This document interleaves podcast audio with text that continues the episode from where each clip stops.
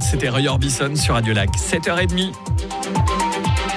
L'invité de Béatrice Rulle, 6 minutes avec Grégoire Carasso, député, député socialiste, contre, concernant le contre-projet pour une imposition éco-responsable et équitable des véhicules, Béatrice. Ah, bonjour Grégoire Carasso. Bonjour Béatrice Rude. Grégoire Carasso, pardonnez-moi.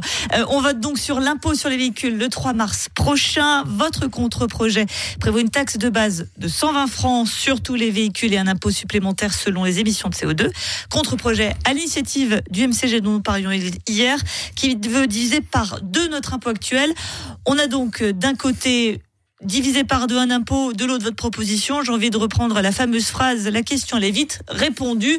On a vite fait le choix finalement côté portefeuille. Si on se place strictement du côté du portefeuille en mettant de côté la santé publique, l'environnement, et puis euh, oui, vous avez raison. Après, le portefeuille, on parle de quelques dizaines de francs par mois, par année, pardon, en plus ou en moins, selon euh, les véhicules dont on parle. L'impôt sur l'auto, à Genève, il représente 100 millions en Suisse par année pile dans la moyenne suisse. Donc on est tout ce qui est de plus helvétique euh, sur la question de l'impôt des véhicules. Et puis euh, ces 100 millions, on a proposé de ni les augmenter ni les baisser. Simplement, on les répartit sur la base de la pollution des véhicules. Vous avez un gros véhicule euh, hyper lourd euh, qui rejette plein de CO2. Alors oui, avec la réforme, vous payerez un peu plus d'impôts. Euh, vous allez perdre encore plus si c'était l'initiative de l'UDC. À l'inverse, si vous avez un petit véhicule de ville, peut-être même un véhicule hybride ou un véhicule électrique, eh ben là, vous gagnerez dans la réforme. Mais en taxant les véhicules les plus polluants, vous taxez aussi les plus pauvres qui ne peuvent pas changer leur véhicule.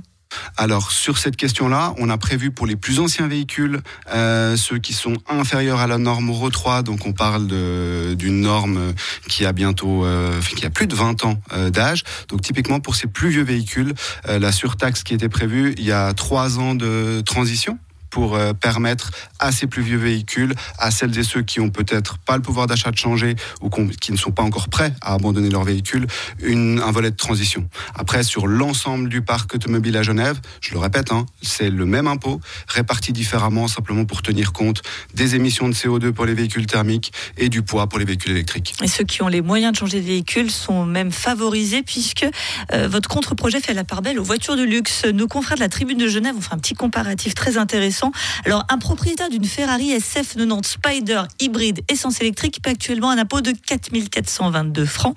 Avec votre contre-projet, cet impôt passe à 306 francs. C'est 96% de baisse pour une Ferrari.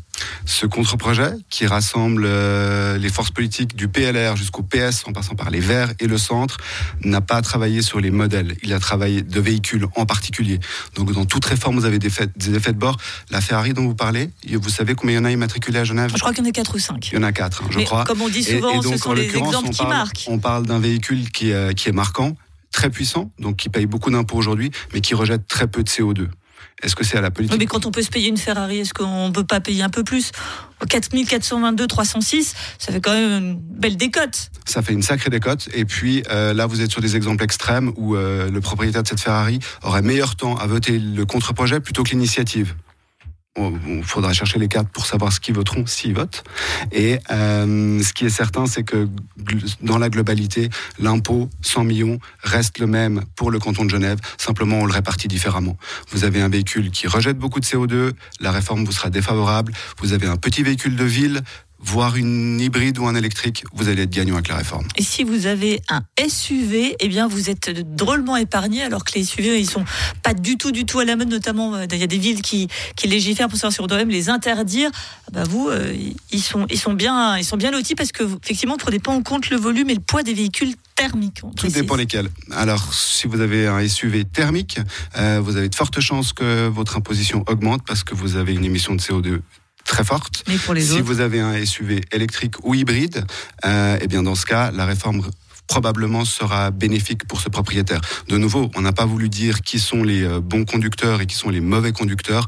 On a voulu simplement mettre au goût du jour une loi complètement obsolète qui impose sur la puissance. Aujourd'hui, vous avez un véhicule électrique qui est puissant, vous payez énormément d'impôts alors que vous rejetez pas de CO2. Ça, c'est injuste. Alors, mais tout de même, globalement, j'y reviens, sont les modèles certes très récents, mais très puissants, très chers, qui sont quand même favorisés. Donc les personnes qui, normalement, devraient avoir les moyens de, de payer euh, une taxe plus importante, qui sont épargnées, c'est relativement surprenant de la part du Parti Socialiste quand même. C'est pas un projet socialiste, c'est un projet qui va du PS jusqu'au PLR. Vous connaissez que ça peut surprendre. Je reviens sur mon histoire de la Ferrari, c'est de l'ordre de l'anecdotique.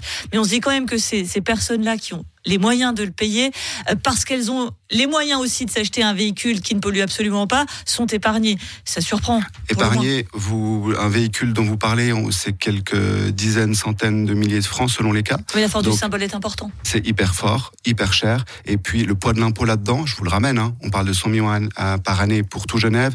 L'imposition moyenne, on parle de 300 francs par année par véhicule. Donc, si on prétend que l'impôt auto a pour ambition de modifier les comportements euh, de monsieur et madame tout le monde dans leur relation à l'automobile, dans leur relation à un investissement aussi conséquent que l'achat d'un véhicule, c'est qu'à mon avis, on se trompe de débat. Juste pour terminer, ce contre-projet, il serait rétroactif. Ça, c'est pour le moins inhabituel. Alors euh, peut-être que mes collègues euh, PLR et du centre auraient pu envisager un double système. Ça veut dire gérer au bureau des autos deux systèmes d'imposition en parallèle pendant allez, deux décennies. Je pense que c'est la plus mauvaise idée euh, possible et envisageable. Simplement d'un point de vue opérationnel, on ne va pas doubler le service des autos pour avoir deux systèmes qui cohabitent en même temps. Et le but, c'est d'avoir un impôt sur les autos qui reflète la pollution des véhicules simplement. Merci beaucoup Grégoire Carasso, député socialiste. Et puis donc, eh bien, on n'aura pas les moyens de s'acheter une Ferrari SF 90 Spider hybride essence électrique, mais on peut toujours aller l'admirer, parce que c'est quand même un joli véhicule. Merci d'avoir été sur Radio Lac ce matin. Une interview à retrouver en intégralité en podcast sur radiolac.ch. 7h37 et le patron vient d'appeler. Euh,